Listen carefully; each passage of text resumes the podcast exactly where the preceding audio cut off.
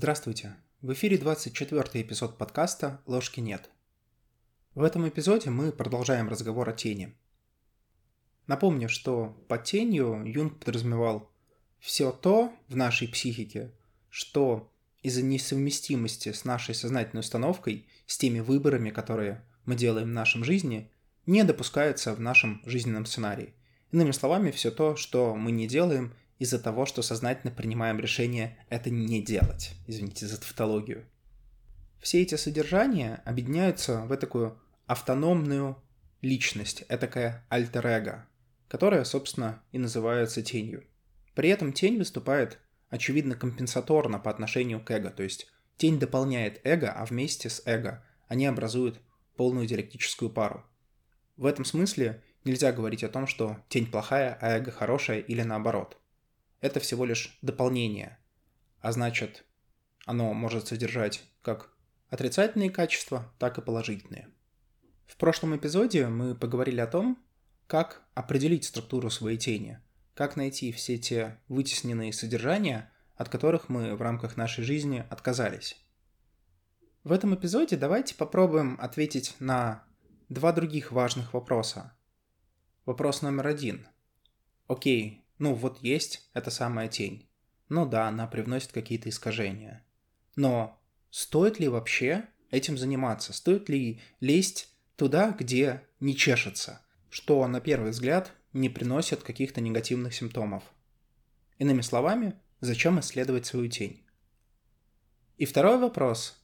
Окей, если мы приняли решение исследовать свою тень и ужаснулись тому, что увидели, вопрос – как ее интегрировать? Как конфронтировать с тенью?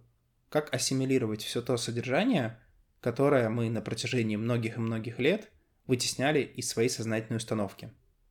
Окей, давайте попробуем разобрать оба этих вопроса по порядку. Итак, вопрос номер раз. Зачем искать свою тень? Вопрос на самом деле абсолютно не праздный. Ведь, казалось бы, ну зачем лезть в Авгиевой конюшне? То есть времени на это будет потрачено огромное количество. Усилий придется привлечь тоже много. Придется исследовать, изучать, анализировать, рефлексировать, возможно, записывать сновидения или заниматься активным воображением.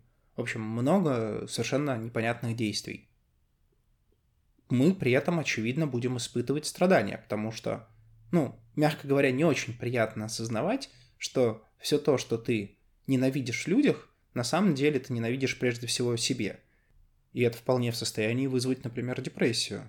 Просто потому что это негативные переживания, которые способны опустить уровень эго существенно ниже, чем оно находилось до того, как эти вопросы стали исследоваться. И если изначально, например, эго не находится в устойчивом положении, возникает очень серьезный вопрос, а стоит ли лезть? На мой взгляд, ответ на этот вопрос очевиден и прозаичен, да, стоит. И вот почему. Первый аргумент следует из определения того, что мы назвали тенью. Тенью мы назвали компенсаторную по отношению к эго половину. Вот важное слово здесь – половина. То есть, принимая те или иные решения в нашей жизни, мы не принимаем альтернативы. При этом альтернатив, кстати, может быть не одна и не две, их может быть существенно больше, а мы приняли только одно решение. Таким образом, в тени скапливается огромное количество разного содержания. И это означает и то, что у тени появляется некий психический заряд, некая психическая энергия. Можете называть ее волей, можете называть ее жизненной силой, чем угодно. Суть в том, что не принимая решения, мы отдаем часть своих сил вот в это, собственно, альтер в эту тень. И было бы неплохо, на самом деле, получить доступ ко всей этой энергии, потому что в этом случае мы тупо сможем сделать два раза больше. А так, получается, мы эту энергию просто растрачиваем непонятно на что. Более того, заметьте еще один немаловажный факт. Окей, мы выделяем что-то в тень, но при этом в обычной жизни мы все милые такие котики. Вопрос, а как так получается, что, ну вот в нас есть и добро, и зло, но при этом миру мы показываем только одну нашу сторону – это означает, что мы сознательно контролируем вторую сторону. То есть мы сознательно не допускаем проявления негативных эмоций. То есть, помимо того, что половину наших сил, половину нашей воли мы отдали для того, чтобы сформировать тень, мы тратим еще огромные усилия для того, чтобы не дать этой половине прорваться. То есть, получается, мы тратим еще силы для противостояния. Возникает очень хороший вопрос. А сколько у нас в конце концов сил-то остается? И правильный ответ на этот вопрос очень немного. И чем старше мы становимся, тем больше мы не выбираем решений, тем сильнее становится тень, тем больше нам приходится тратить сил для того, чтобы ей противостоять, и тем меньше нам остается. И в итоге либо мы придем к состоянию, когда практически все наши силы уходят на попытку выдержать хорошую персону, выдержать хорошую мину при плохой игре, либо же может произойти ситуация, когда нам просто не хватит сил в результате, например, тех или иных событий в жизни. И тень в этом случае может вполне захватить власть. И здесь получится что-то, что мы описывали в прошлом эпизоде, типа энантиодромии, когда вместо одной установки вы примете ровно противоположную. Но печаль этой ситуации будет не только в том, что вы примете другую установку, с этим еще можно что-то сделать. Печаль будет в том, что вы при этом абсолютно не разовьетесь, то есть вы не сдвинетесь в спирали развития наверх, вы скорее опуститесь вниз. То есть фактически речь идет о том, что если вы не ассимилируете всю ту энергию, которую вы отдали тени и которую вы тратите на борьбу с тенью, то просто в какой-то момент вы закончитесь. Второй аргумент связан с той же идеей о том, что всегда есть невыбранная альтернатива. Ну, представь себе абстрактную ситуацию, вы можете либо поехать в горы и погулять, либо сходить в музей, либо попить пивка. Что из этого выберете при условии, что у вас есть только один вариант? Ну, что-то что да выберете, неважно. Два остальных варианта уйдут в тень. Но было бы гораздо круче, если бы вы могли выбрать все три варианта. И, собственно, интеграция с тенью дает в каком-то виде возможность перепрожить две альтернативы. Окей, может быть, не в том же виде, в котором это было бы, если бы вы тогда давным-давно приняли другое решение. Не все решения, к сожалению, легко отменить. Но очень многие решения можно все-таки воплотить. Вы удивитесь, когда начнете исследовать себя, сколько на самом деле желаний, которые были вытеснены, остаются в вас, которые на самом деле очень легко исполнить. Кто-то всю жизнь мечтал сходить в Диснейленд. Кто-то хотел научиться, не знаю, играть на пианино. Кто-то хотел научиться плавать, кто-то хотел прыгнуть с парашютом, кто-то хотел на улице поиграть на гармошке, кто-то хотел по-дурацки одеться и сходить там на карнавал. Миллионы этих историй, из-за которых вы в какой-то мере страдаете, которые вытеснены в вашу теневую область, миллионы этих историй можно и нужно воплощать, их легко воплотить, особенности взрослому человеку. Да, это может быть частично негативно воспринято социумом. Но вам уже не 10, не 20 лет, и ваше сформировавшееся эго вполне может противостоять, например, негативной реакции социума, если, конечно, речь идет не о чем-то сверхъестественно плохом, хотя и здесь тоже, как говорится, есть нюансики. То есть, задумавшись о содержании вашей тени и проработав какие-то моменты, вы можете существенно расширить и свой кругозор и свою жизнь, и просто получать больше удовлетворения от жизни, потому что вы наконец-таки закроете те гештальты, которые у вас оставались с очень давнего времени. Третий аргумент в какой-то мере непосредственно следует из первого. Юнг как-то отмечал, что индивидуация, то есть развитие личности, бывает либо добровольным, либо вынужденным. И в этом плане аргумент выглядит следующим образом. Вы никуда не уйдете, от конфронтации с тенью. Кризис среднего возраста, в особенности, это, собственно, и есть начало этой конфронтации. От нее нельзя уйти, от нее нельзя спрятаться, от нее нельзя скрыться. Когда-то наступит тот момент, когда вы будете просто не в состоянии сдерживать те теневые содержания, которые вылезают на свет Божий. Поэтому не лучше ли задуматься об этом заранее?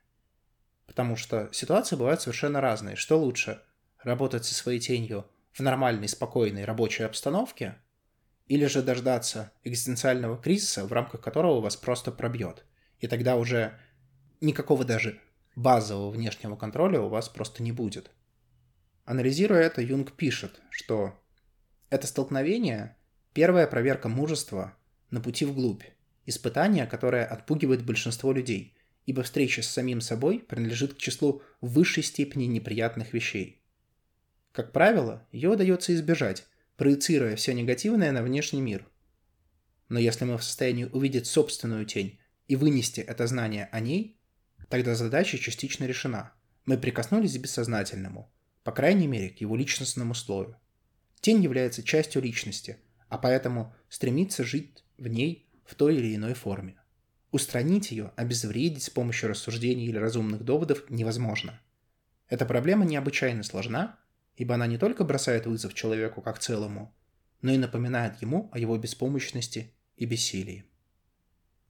Опасно думать, что можно ждать до середины жизни, потому что, дескать, интеграция с тенью – это задача, вот, когда я решил все свои проблемы и спокойненько, попивая дома виски, могу заняться работой над собой. Нет, э, тень может проявляться в разных ситуациях и, например, в виде неврозов. Юнг пишет, что если мы хотим излечить невроз, то нам нужно найти способ, как существовать совместно сознательной части личности и тени. Ряд неврозов вызываются именно либо проекциями теневых содержаний, либо напрямую инвазией теневых содержаний в нашу сознательную установку. То есть да, окей, может быть это не будет кризис мирового масштаба, как это было в предыдущем варианте, но тем не менее, все равно ситуация заболеваниями, особенности психосоматическими заболеваниями, вполне реальна. В особенности, если человек постоянно испытывает стресс, например, на работе или в семье. Другой похожей историей, которую можно выделить в отдельный аргумент, но тем не менее, которая связана с широтой нашего кругозора, является идея встречи со своим внутренним ребенком. О чем здесь идет речь? Первую половину жизни человек обычно накапливает впечатления, пробует разные истории, пытается что-то сделать, добиться, и многое для него в новинку. Это интересно, по этой причине человек не испытывает скуки, ну или испытывает ее в ограниченном количестве – Однако в какой-то момент наступает насыщение. И если у человека достаточно времени и возможностей заботиться не только о хлебе насущном, но и о себе самом любимом, то наступает скука. И возникает вопрос, как эту скуку преодолеть. Одним из вариантов преодоления этой скуки является некий, казалось бы, регресс назад в детство, то есть попытка найти в себе вот то беззаботное, что было потеряно после того, как человек вступил на путь взросления. Ведь иногда в жизни действительно хочется подурачиться и побыть беззаботным, и это действительно нужно. Вопрос в том, как это найти. Найти это можно, вспомнив о том, что каждый из нас был ребенком и делал разные глупые иногда, а иногда веселые поступки. Зачастую это область вытесненных и забытых воспоминаний, а значит она находится в тени. И ассимиляция этой области способна привнести новый смысл и новое дыхание в жизнь. Еще один важный аргумент, почему нужно прорабатывать свою тень, заключается в том, что даже зрелые люди очень сильно подвержены инфантильным установкам, в особенности инфантильным установкам, связанным с верой в конечного спасителя. Звучит как-то очень сложно, но объясню на примере зрелые люди становятся немного консервативными и часто впадают в какую-то определенную идеологию, будь то капитализм, коммунизм, рационализм, экзистенциализм, феминизм и так далее. То есть человек вместо того, чтобы самостоятельно творить свою собственную жизнь, находит ту группу, которая ему подходит, и принимает правила, ценности, моральные значения именно из этой группы, а не свои собственные. Фактически эта группа для него становится смыслом его жизни, становится его конечным спасителем. К чему это приводит? Ну, прежде всего к тому, что личность становится полностью зависимой от вот этой самой группы, от идеи этой группы. Если лидер этой группы что-то говорит, этому нужно следовать. Причем речь даже не идет о какой-то глупости. Человек будет следовать, как ему кажется, вполне сознательно. Просто потому, что это содержание уже на столько высокую плюсовую вероятность имеет в сознании, что кажется истиной чуть ли не в последней инстанции. Юнг очень хорошо заметил по этому поводу в своей работе «Душа и миф. Шесть архетипов», заметил он следующее. Именно губительная идея о том, что в человеческую душу все приходит извне и что она рождена табула раса, ответственно за ошибочное убеждение, что при нормальных обстоятельствах индивид находится в полном порядке. Ибо тогда он обращается за спасением государству и заставляет общество платить за свою неумелость. Он думает, что если бы еда и одежда доставлялись бы бесплатно к порогу, или если бы все имели автомобили, то ему бы открылся смысл существования. Это детское недомыслие, вырастающее на месте бессознательной тени и оставляющее ее неосознанной. Из-за этих представлений, из-за этих предрассудков, личность чувствует себя полностью зависимой от своего окружения и теряет всякую способность к интроспекции. Тем самым ее этический кодекс замещается знанием того, что позволено, положено или запрещено. И последний аргумент, но тем не менее, как мне кажется, самый важный из всех вышеперечисленных. Проработка тени дает возможность строить честные отношения с другими людьми. Не секрет, что мы постоянно проецируем свои теневые качества на других людей. То есть, по большей части, все то, что нам не нравится, все то, что мы не любим других людей, ненавидим или к чему испытываем презрение, это все составные части именно нашей психики. И проецируя подобные содержания на людей, мы общаемся не с самими людьми, а всего лишь с нашими представлениями. Ну вот смотрите, два человека общаются между собой. Вопрос, кто действительно общается? Вот есть Вася, есть Петя. У Васи есть как реальный Петя, так и образ Пети в голове.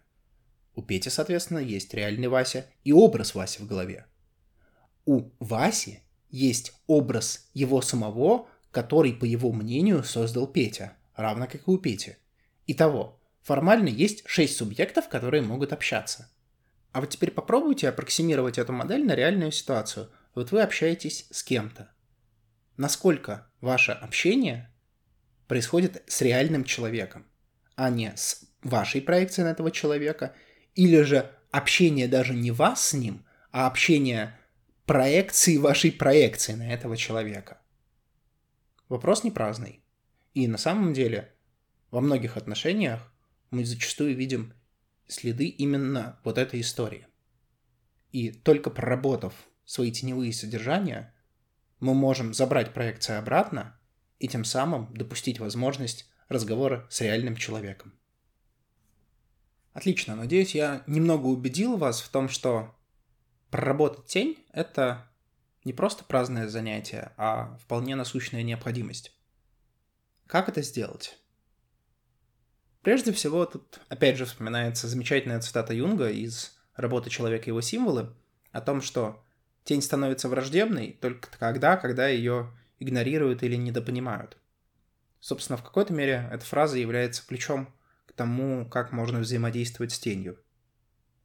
Важно, что когда мы говорим об интеграции с тенью, недостаточно просто рационализировать. Нельзя понять свою собственную тень, просто думая о ней, или же просто анализируя наше представление о других людях. Необходимо проживание. То есть одно дело что-то размышлять, а другое дело воплощать. Не зря в популярной психологии говорят, что действие имеет ценность, даже если это просто ритуальное действие. Поэтому, когда мы говорим о тех или иных способах интеграции тени, мы прежде всего должны думать о том, какие действия мы можем совершить.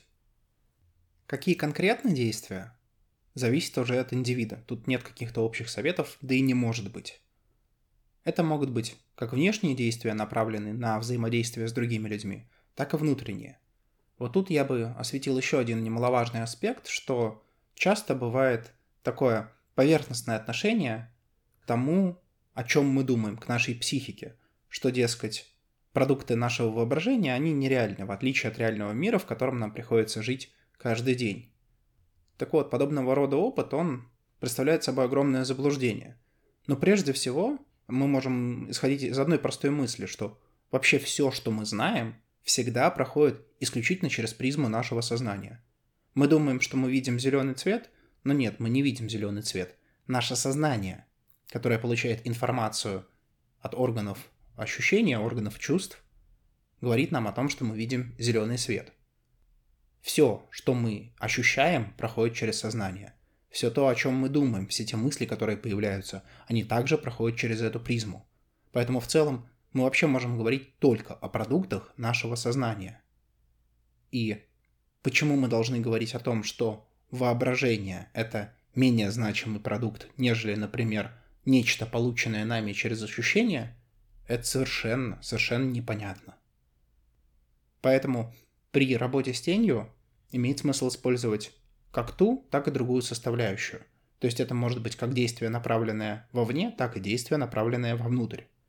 Здесь вспоминается история из биографии Юнга, когда он достаточно долгое время просто сидел э, на берегу озера рядом со своим домом и собирал камешки, строил замки. Казалось бы, совершенно бессмысленное действие с точки зрения внешнего наблюдателя, которое сейчас мы бы, наверное, отнесли к разделу психопатологий. Для него имело огромное внутреннее значение. Ровно так же, как это может иметь значение и для вас. Например, вы с детства могли хотеть не знаю, играть на пианино и выучить какую-нибудь мелодию. С точки зрения внешнего наблюдателя это будет зачастую простая потеря времени, но вряд ли вы станете великим пианистом, хотя это возможно, если таково ваше желание. Но для вас одна простая выученная песня может стать краеугольным камнем. И в этом случае интеграция некоторых частей вашей психики, в том числе связанных с вытесненным содержанием, может происходить через это – Конечно, не стоит впадать в крайность только внутреннего опыта, но и помнить о мире вещей, материальном мире, и совершать те действия, которые вы бы хотели совершить, но по тем или иным причинам откладывали, забывали, вытесняли или подавляли. В особенности, если ваше текущее положение позволяет вам справиться с теми последствиями, которые, например, в свое время заставили вас отказаться от этих действий. Интересный аспект, который отмечает Юнг в своей работе «Человек и его символы», заключается в том, что, согласно ему, мы не можем полностью интегрировать свою тень. Ну, в целом-то это понятно, а не можем ее интегрировать исключительно рационально. Что в какой-то момент мы можем столкнуться с состоянием, которое алхимики описывали как негреда, когда мы чувствуем свое полное бессилие перед ситуацией. То есть, иными словами, для того, чтобы взлететь, нам придется упасть. Для того, чтобы выиграть, нам придется сдаться. И это, возможно, один из важнейших опытов, который необходимо получить в рамках интеграции с тенью. Помните, когда в втором сезоне мы говорили про экзистенциальную психологию, одной из защит против тревоги смерти была вера в собственную исключительность. Как она формируется обычно?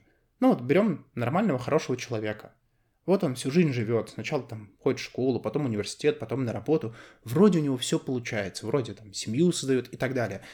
То есть у человека с каждым годом крепнет уверенность в том, что он всего может добиться. Да, какие-то жизненные неурядицы приключаются, но это все мелочи, с ними он справляется и в целом верит в то, что ну вот он молодец.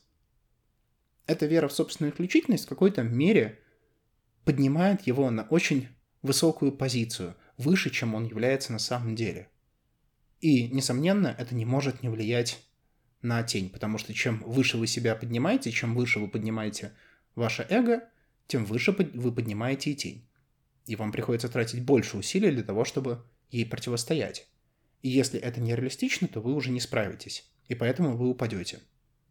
Вот это состояние падения, это состояние бессилия, как отмечает Юнг, является одним из важнейших элементов интеграции с тенью. В какой-то мере он даже указывает на то, что для интеграции тени необходим внутренний образ целостности. Вот что он пишет. Было бы слишком просто, если бы можно было сделать тень частью своей осознаваемой личности лишь через честность с самим собой и саморефлексию. К сожалению, такие попытки не всегда срабатывают. Внутри теневой части психики каждого из нас существуют такие страстные эмоции, с которыми доводы рассудка могут и не справиться. В этом плане приходящий извне горький опыт может иногда оказаться полезным. Условно говоря, чтобы остановить порывы и побуждения тени, надо, чтобы вам на голову упал кирпич. Иногда, чтобы обуздать их, требуется героическое, сверхчеловеческое усилие. Но такое возможно обычно при поддержке со стороны великого человека внутри нас. под великим человеком Юнг здесь подразумевает самость или тотальность всей психики. В общем, тема, с одной стороны, сложная и непонятная, с другой стороны, есть направление. А между тем, я бы хотел осветить еще один вопрос, касающийся тени, но уже в этот раз не индивидуальный, а коллективный. Когда Юнга в свое время спросили после Второй мировой войны, как не допустить повторения этого ужаса, Юнг ответил, казалось бы, очень странную вещь. Он сказал «займитесь своей тенью». Этот ответ иногда можно рассматривать как, ну, такую отмазку, дескать, теория малых дел — это, конечно, прикольно, но, как говорится, не из одного маленького человека произошла трагедия. Как ее не допустить в более широком масштабе? Но по-своему ответ Юнга гениален, потому что то, что произошло во время Второй мировой войны и Первой мировой войны тоже, было вызвано действием тени, но тени не отдельного человека, а коллективной тени, которую образовали группы людей, следующих соответствующей идеологии. Юнг это очень хорошо понимал. Почему? Потому что он достаточно хорошо предсказал и ту, и другую войну. Про Вторую мировую войну вы можете сами почитать в твистовских лекциях, которые были записаны в 30-х годах, где Юнг четко и прямо говорит о том, что ну вот да, она будет. Вторая война точно должна быть, просто потому что в каждом пациенте, которого он исследовал, которого он анализировал в то время, в каждом немецком пациенте, он видел проекцию вот этой коллективной тени, которая не могла в будущем взять просто и испариться. Ей где-то нужно было реализоваться, и реализовалась эта коллективная тень именно во Второй мировой войне. Работа над собственной тенью – это не эгоизм и не эгоцентризм. На самом деле это важнейшее действие, которое может сделать человек и для общества в целом. Потому что, проработав свою собственную тень, он будет не подвержен массовым инфекциям, которые возникают, когда есть за что цепляться. Ну вот как с проекцией. Вы можете спроецировать какое-то содержание на человека, только если в этом человеке тоже есть нечто сходное с тем, что вы проецируете. Но если вы проработали свою тень, то у вас больше не будет крючка, за который вас можно было бы зацепить. И значит, у вас в какой-то мере выработается иммунитет. При этом не надо думать, что это дела давно винувших дней. Сейчас коллективная тень очень легко видна, когда мы видим любое массовое событие, когда народ просто выплескивает эмоции.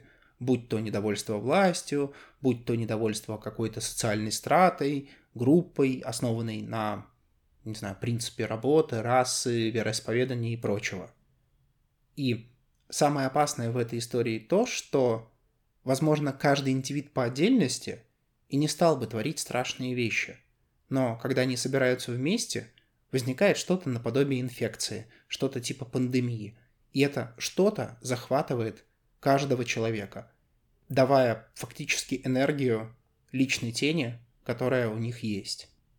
И это может привести к огромным негативным последствиям. И это мы видим постоянно. Мы это видели на протяжении 20 века, но мы видим это и в 21 веке, и очень хорошо.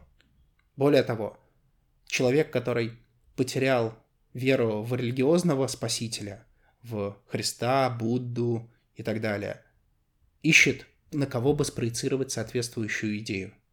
И, к сожалению, часто находит архетипического спасителя либо в образе государства, либо в образе политического лидера. Поэтому, еще раз, работа над личной тенью – это вещь, которая необходима и человеку как индивидуальности, просто потому что он, а, с этим столкнется, б, это позволит ему прожить более полную жизнь. Но это еще важно и с коллективной точки зрения. Ей-богу, 10% людей, интегрировавших свою тень, достаточно для того, чтобы остановить огромное количество проблемных историй. С вами был подкаст «Ложки нет». До новых встреч!